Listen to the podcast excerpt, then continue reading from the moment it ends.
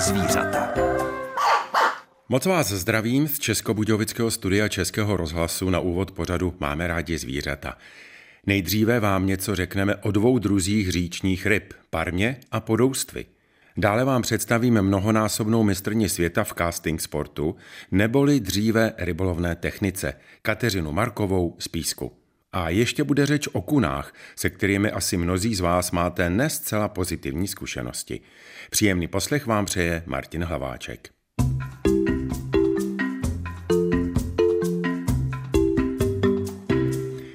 I nerybáři většinou poznají takové druhy ryb jako kapr, štika, úhoř, sandát, okoun, pstruh, možná se trefí i dolína či cejna. Ale na druhou stranu mám obavy, že i někteří rybáři budou mít problém s rozpoznáním parmy obecné nebo podoustve říční. A právě o nich si teď budu povídat s jednatelem jeho Českého územního svazu Českého rybářského svazu Jiřím Markem. Začneme u Parmy, která také dala název jednomu z říčních rybářských pásem. Vlastně už Antonín Frič rozdělil Struhová, Lipanová, Parmová, Cejnová pásma a ta Parma to je, dá se říct, původní druh tady v naší oblasti ještě v době, kdy tady člověk vůbec nebyl, tak zkrátka dobře, ta Parma tady byla. Parma je poměrně odolná ryba, jako na mechanické poškození. Kdo ji měl v ruce, tak je až překvapený, že jak je tvrdá. Jo, to znamená jarní dřenice ledu a tohle snášela poměrně dobře podobně. Akorát poslední dobou, zhruba těch 40 let zpátky, začala komplikovat životní prostředí chemie, kterou zavedl člověk. No a najednou nám začala z revíru pomalinku mizet. Já vás tady přeruším, ale já si pamatuju dobu právě před těmi 30, možná 40 lety, kdy možná toho znečištění bylo v řekách víc a Parma tam byla? No to je otázka, Aha. kde, v jakých lokalitách. Jo. Jestliže vám několikrát do roka vytrávili Otavu, hmm. nebudu říkat vyníky samozřejmě, tak tam jsme potom jako rybáři stáli na břehu a plakali a říkali, jak je možné, že takovýhle velikánský exempláře tady byly. Takže to byl hlavní důvod, proč jsme znepříjemňovali právě té parmě. Co se týče hospodářského hlediska jako takového, tak parma je spíš takový pojem, protože má hodně kostí, takže v minulosti rybáři lovili na jídlo hojně, dělali z ní rybí salát, protože ty kostice se musely dát do slaného octového nálevu, aby se rozpustily a podobně. No ale ona, Parma, má totiž jeden velký vykřičník, jo, a to zase ví třeba málo kdo, kdy v době rozmnožování ona vytvoří jikry a ty jikry jsou toxické, obsahují alkaloid cyprinidin, No a zkrátka dobře pro savce, teplokrevné savce, je tenhle ten alkaloid dost nebezpečný a může dojít k otravě. Což nedávno jsme taky zaznamenali, že nějaký rybář ulovil parmu v dobré Eh, víře jí dal babičce, která si z ní udělala polívku, včetně vnitřností a pic babička skončila intenzivní péči, jo, takže nebylo... Takže vnitřnosti jsou jedovaté? Ano, de facto vnitřnosti a hlavně ty jikry jsou jedovatý, takže pozor na to, kdybyste náhodou tak parmu nejíst určitě. Salovina, jo, ta se dá, ta se dá konzumovat, ale teď chci zdůraznit, že v jižních Čechách máme parmu hájenou celoročně. Už jenom z toho důvodu, aby jsme tu populaci, která jsme se na ní jako poznamenali negativně, tak aby jsme ji uvedli do těch původních stavů a mám z toho dobrý pocit, neboť už vím tady od muškařů podobně, že jsou úlovky parem 60-70 cm. Poslední dobou nás trápí to, že parmu úspěšně decimuje kormorán. O tom jsme tady hovořili už několikrát a vidíme to, když jdeme pokusně s elektrickým agregátem, odlovujeme, děláme biotop, jak je druhové složení. Parmu tam najdeme velikosti nad 60 cm a pak malé rybičky 10-15 cm. A zkrátka dobře, taková ta zdravá populace kolem těch 30 cm, to nám v té přírodě chybí. A bohužel za to může ten kormorán. Já bych ještě se vrátil možná úplně na začátek, protože teď samozřejmě my nemůžeme poskytnout obrázek v tuto chvíli, nicméně takové některé základní charakteristické znaky parmy, podle nichž bychom ji mohli rozeznat třeba od nějakého jiného druhu. Ano, to je dobře, děkuji za tuhle tu otázku, protože parma má štíhlé tělo, dá se říct, připomíná divokého kapra sazana, mm-hmm. který se tady v minulosti taky vyskytoval, jakoby v Dunaji. No a e, má čtyři vousky, tím je charakteristická. A třeba výrazné. Výrazné, přesně tak. Jak už jsem se zmínil, tak je poměrně tvrdá, taková houževnatá ta ryba. No a když je malá, v velikosti těch 10-15 cm, tak někteří lajci by si dokázali zaměnit s hrouskem. Jo, takže i to postavení té hlavy je podobný tomu hrouskovi, což je drobná rybička, která se dneska ještě někde hojně vyskytuje v našich revírech. A co se týká úst eh, nebo pisku, vlastně oni mají také charakteristický tvar trochu. No tak má samozřejmě spodní postavení, aby na vodní koríše vlastně larvy hmyzu, aby de facto ona tím, že jak je tvrdá, tak ona je schopna vlastně převracet kameny jo, pod hladinou řeky jo, a tím se vlastně živí, takže ona se živí bentosem. Dobře, už jste zjistili, že se daří snad trošku tu početnost, když je hájená celoročně malinko zvyšovat, že se snad do budoucna ten stav skutečně zlepší, aby ty rybáři mohli přijít na své. Vy jste říkal, že sice to maso taky jakoby nic moc, ale dá se zpracovat, ale hlavně jsem slyšel, že sportovně je to úžasná ryba, velký bojovník. Takže co se týká četnosti, tak si myslím, že už můžeme být spokojeni protože ta populace je opravdu už silná v některých úsecích.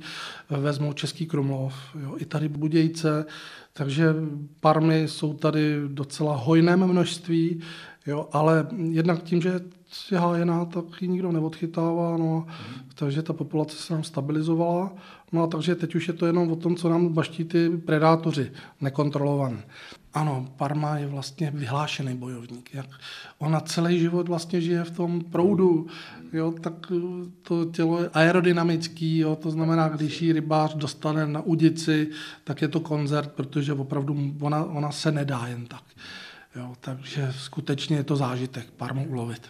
Vím, že některé druhy ryb nebo řada různých druhů ryb se také vysazuje protože se třeba uměle nebo polouměle vytírá. Jak je to třeba u parmy? Věnuje se tomu někdo vůbec u nás? Tak souhlasím, ano. Parmu zarybňujeme pravidelně, ať je hájená. Tak vysazujeme ročky. Jednak fakulta rybářství a ochrany od vyhodněných a taky střední rybářská škola pokusnictví, tak už v minulosti eh, vytvořili metodu, kterou dokážou vlastně tu parmu uměle vytřít.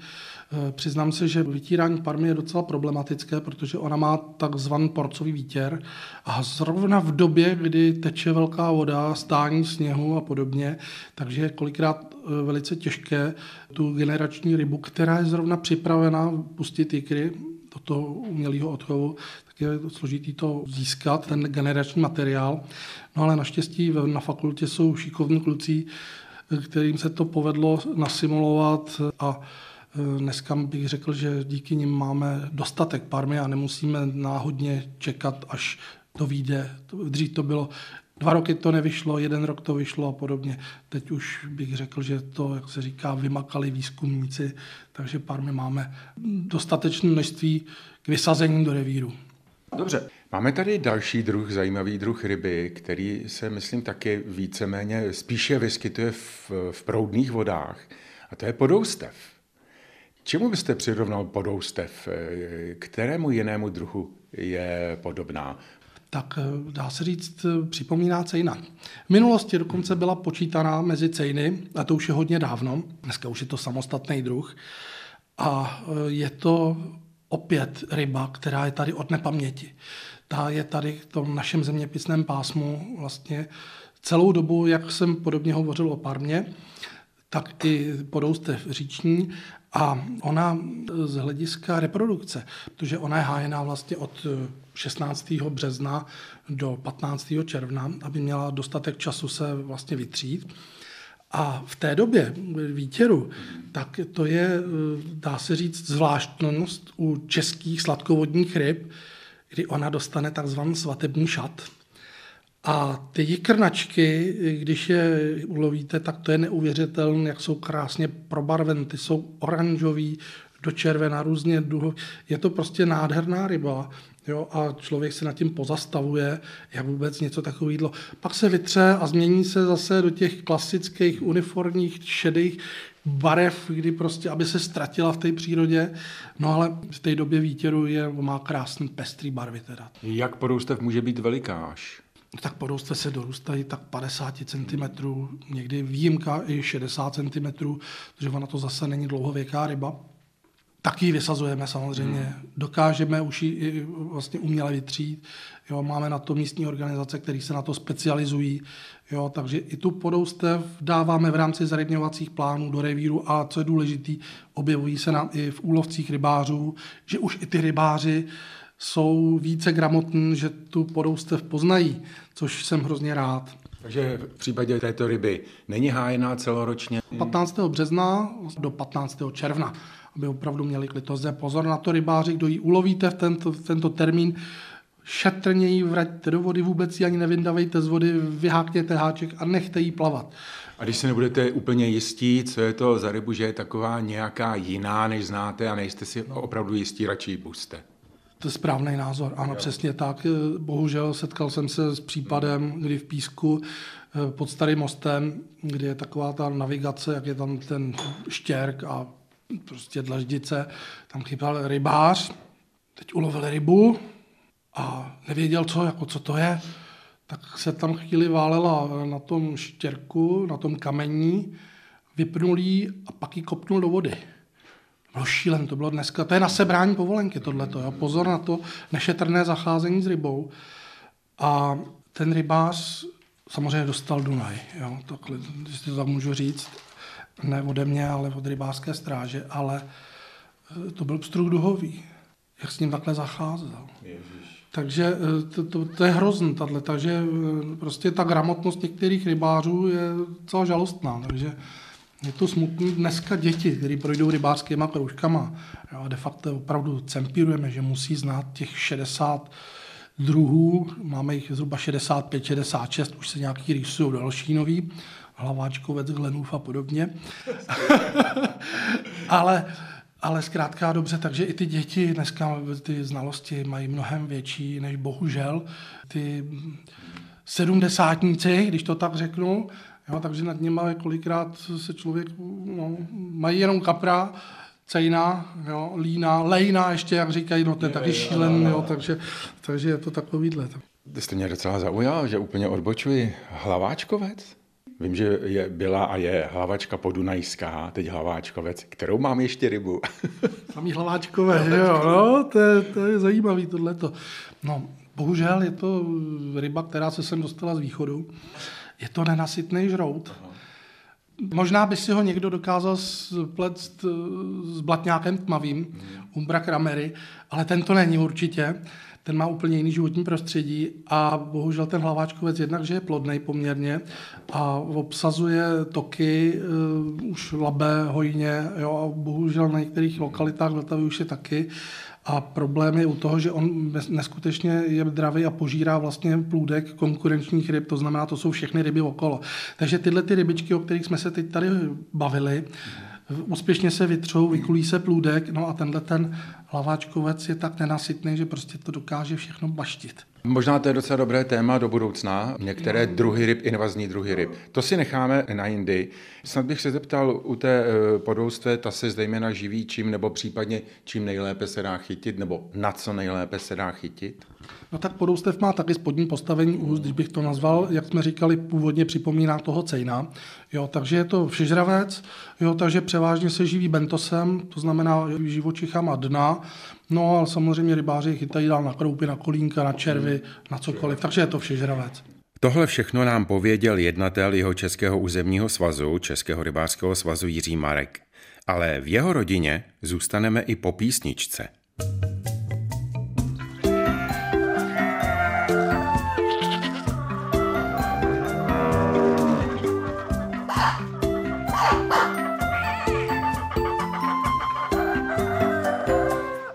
Když jsem natáčel předcházející rozhovor s Jiřím Markem z Českého rybářského svazu, byla u toho i jeho dcera Kateřina, která také ledasco ví o rybách, ale hlavně je neuvěřitelně úspěšná rybářská sportovkyně. Na sucho. Teď se možná divíte, co jsem to řekl, ale je to tak. Kateřina Marková z Písku je totiž 70-násobná mistrině světa v jednotlivých disciplínách sportu, který se kdysi jmenoval rybolovná technika. Dnes casting sport. Ani nebudu mluvit o evropských titulech. Samozřejmě jsem toho využil a snad mi prominete, že se trochu odkloníme od obsahu našeho pořadu – ale nemohl jsem nevyužít přítomnosti Kateřiny, abych ji trochu vyspovídal. Například hned v úvodu o tom, jak vypadá její současná příprava na sezónu, i když možná tato otázka byla jemně nepatřičná při pohledu na Berly, která byla opřená o židli. Moje sezóna nebo moje příprava je teď spíš taková teoretická, protože při letošním prvním závodu eh, v Rakousku se mi přihodilo zranění kdy jsem špatně seskočila při jedné z muškarských disciplín z takového vyvýšeného pódia a, jsem teda zraněná na několik týdnů, vidíme na jak dlouho to ještě bude. Každopádně snažím se i tak alespoň trošku trénovat. Zrovna včera jsem byla na tréninku s dětma, ale přeci jenom je to spíš takový teoretický než, než úplně praktický. Pojďme jenom zopakovat, alespoň ve stručnosti, pro lajky, které vlastně disciplíny obsahuje tento sport. Tak casting sport eh, obsahuje celkem devět sportovních disciplín, které se dají velmi jednoduše rozdělit na disciplíny terčové a dálkové a dále se rozdělují podle vlastně té techniky, ehm, kterou házíme, respektive podle toho, jakým náčiním hážeme. Primárně hážeme klasickým smekacím navijákem, jako zná většina rybářů, a potom máme speciální muškařské disciplíny, anebo ještě víc speciální disciplíny s multiplikátory nebo bytecastem. Určitě výkony je dobré také vědět, co se týká těch disciplínách dálkových.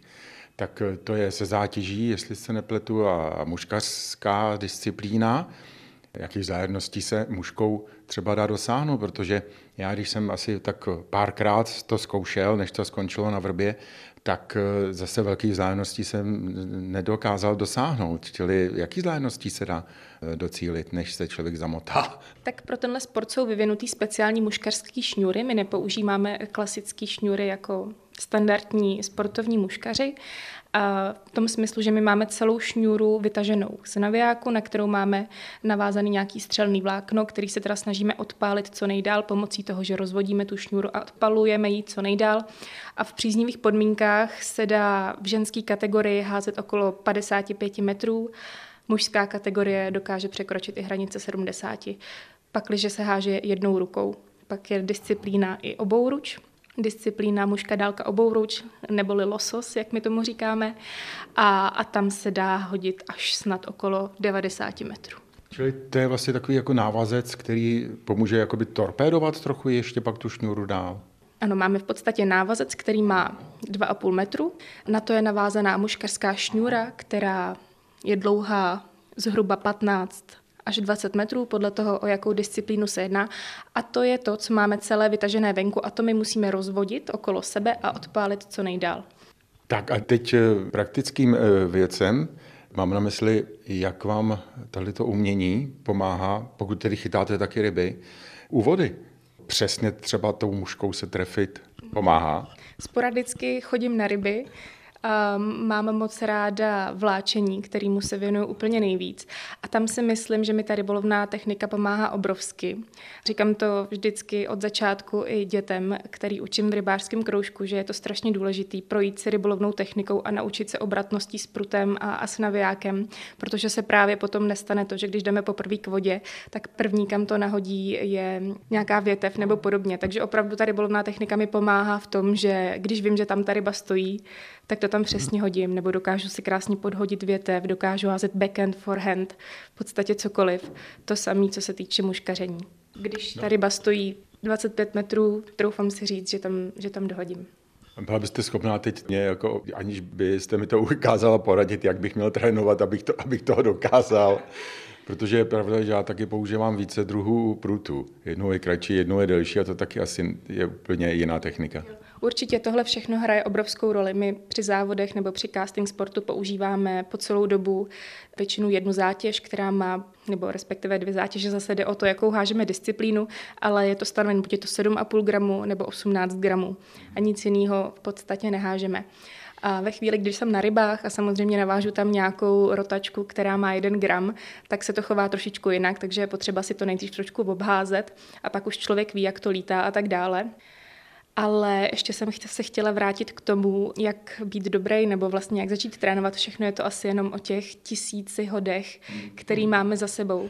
Ale člověk nemusí házet rybolovnou techniku nebo nemusí být závodník rybolovné techniky casting sportu, ale znám spoustu rybářů, který mají ty hody opravdu odházený u vody a jsou, a jsou skutečně strašně dobrý, co se týče přesnosti nahazování.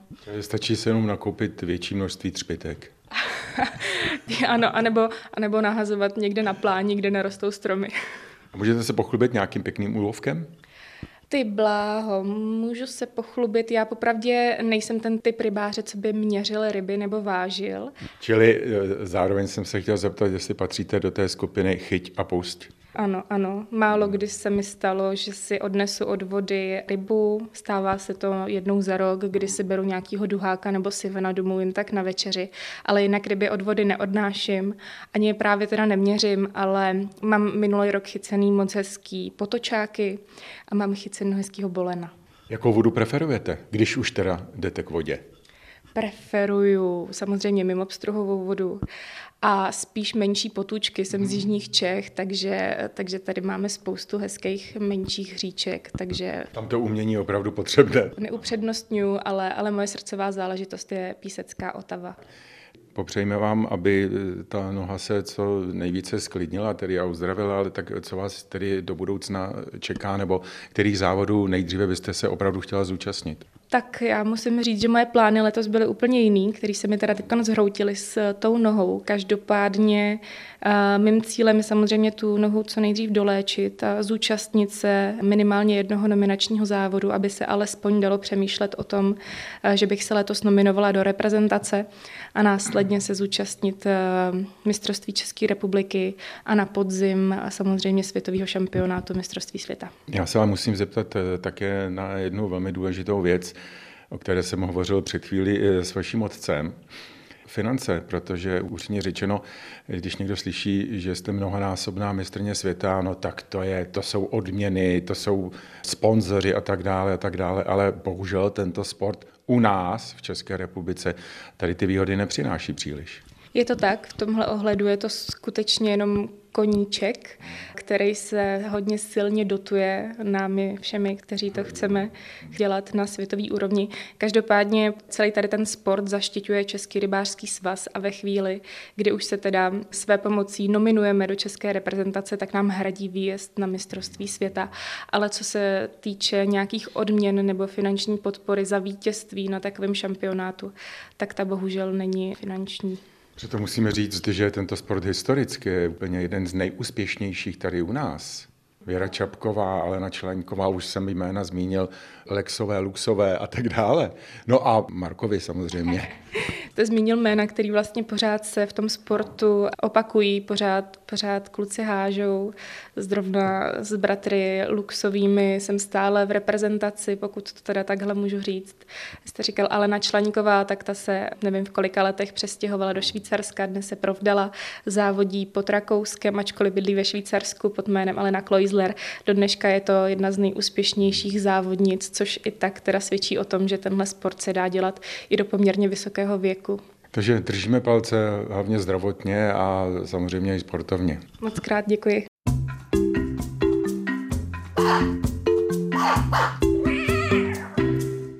A ještě tu pro vás mám, v pořadu máme rádi zvířata rozhovor o kuně lesní, ale i skalní, které mohou být často příčinou obav lidí, že jim někdo šmejdí na půdě.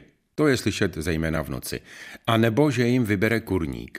I o tom jsem si povídal s místopředsedou okresního mysliveckého spolku České Budějovice Jiřím Chmelem. Jak kuna lesní, tak kuna skalní potří eh, do šele vlasicovitých nebo kunovitých záleží, podle které literatury to budeme používat. Patří sem ještě například chor tmavý, chor světlý, lasice hranostaj, lasice kolčava a jezevec a také vidra.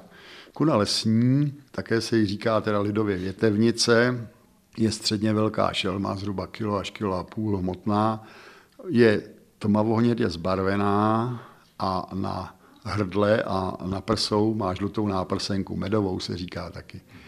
Někdy ta bílá náprsenka, to znamená to světlé zbarvení, žluté, nepřechází na přední nohy, myslivecky se tomu říkají běhy.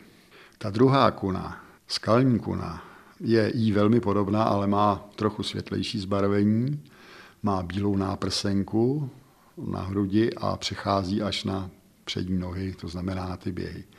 Další vylišovací znak eh, je, že kuna lesní má vlastně ochlupené ze spora tlapky, takže při já nevím, třeba pohybu v blátě nebo na sněhu nejsou rozeznat drápy, kuna skalní krásně otiskuje celé tlapky a jsou tam znáty drápy. Potravu mají stejnou, to znamená, že živočišnou i rostlinou. K tomu se možná ještě dostaneme trošku podrobněji. Teď by mě docela zajímalo, které lokality nejraději obsazuje kuna. Myslím si, že i v městských aglomeracích lze kunu spatřit. Takže kuna lesní, o které hlavně si dneska povídáme, a skutečně teda žije v lese, a kuna skalní žije samozřejmě ve skalách, tak jak se nazývá, ale to už je jenom teda okrajové a hlavně žije ve městech a na venkově. Takže někdo jí má v garáži nahoře, tak mu tam dupe, dělá mu nepořádek. Občas vleze do auta překouše kabely. A pak jsou taky na vesnici v těch starých stodolách a podobně. Takže ve městech a na vesnicích se potkáváme s kunou skalní, kterou k večeru často vidíme, jak me pobíhá někde. A důležité pro posluchače je vědět, že pokud se chcete teda kuny zbavit a máte slepice, nebo kachny, nebo husy, tak když ji teda vypudíte ze svého obydlí, tak ona vaší drůbež považuje za svoji potravu. Pokud ji nevypudíte, tak chodí za potravou k sousedům. Je to teda vypozorováno, není to teda někde, že by to bylo jako zapsáno, ale je to teda fakt. Jinak eh, kuny skalní se v domácnosti těžko zbavíte, eh, používají se eh, různé plašiče, které vydávají vysoké zvuky a různé repelenty, ale když se tam jednou nastěhuje, tak většinou je tam pořád.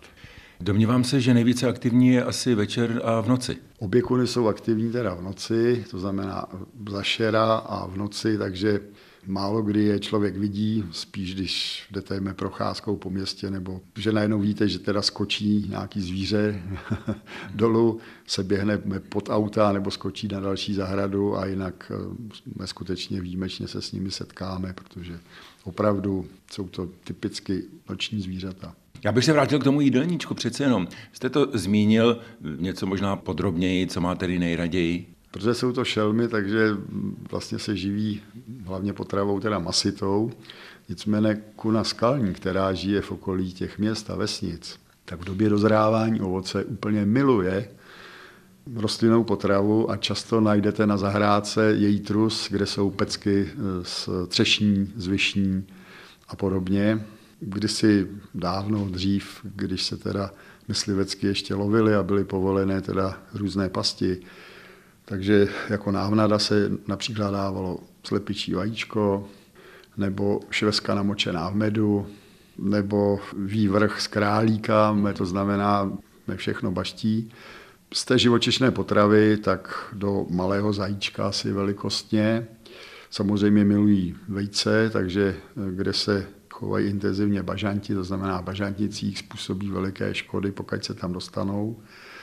Jinak jsou to taková sympatická zvířátka, která byla kdysi dávno na pokraji vyhubení, protože skutečně ten tlak v 19. a na začátku 20. století na ty jejich košky krásné byl veliký, takže se jako poměrně jich hodně pochytalo a postřílelo. Nyní obě teda kuny jsou zařazeny podle mysliveckého zákona do zvěře, která se dá lovit, ale v podstatě s výjimkou bažantnic o to není žádný zájem, protože i krásné košky už nejsou moderní a, a víme to, že i vlastně norci, kteří se dělali pro košky, tak už se taky u nás nechovají, takže je to pase. V této době už je to pase. Jenom možná alespoň krátce k rozmnožování, kolik má třeba mláďat a kdy se dejme tomu páří. Páření říkáme, že se kaňkují, je to v letě, v červenci a srpnu to skutečně dělají rambajs.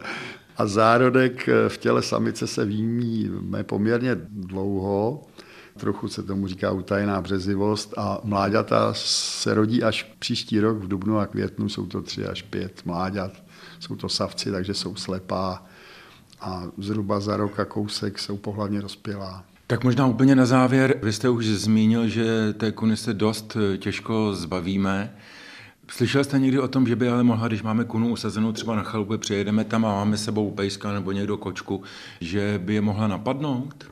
Jakýkoliv pes okamžitě na kuny reaguje, mm. takže si myslím, že tam vůbec nehrozí nebezpečí, kuna teda určitě nenapadne a kočku taky ne. Bude se určitě ztrácet a mm. spíš vám bude ta kuna skalní neškodit na kabelech auta. A občas, když tam teda necháte nějakou sladkost, tak si ji zbaští a, a někdy v letních měsících, kdy je dlouhý den, tak budete vidět, jak vám běháme po střeše a dívá se třeba na vás.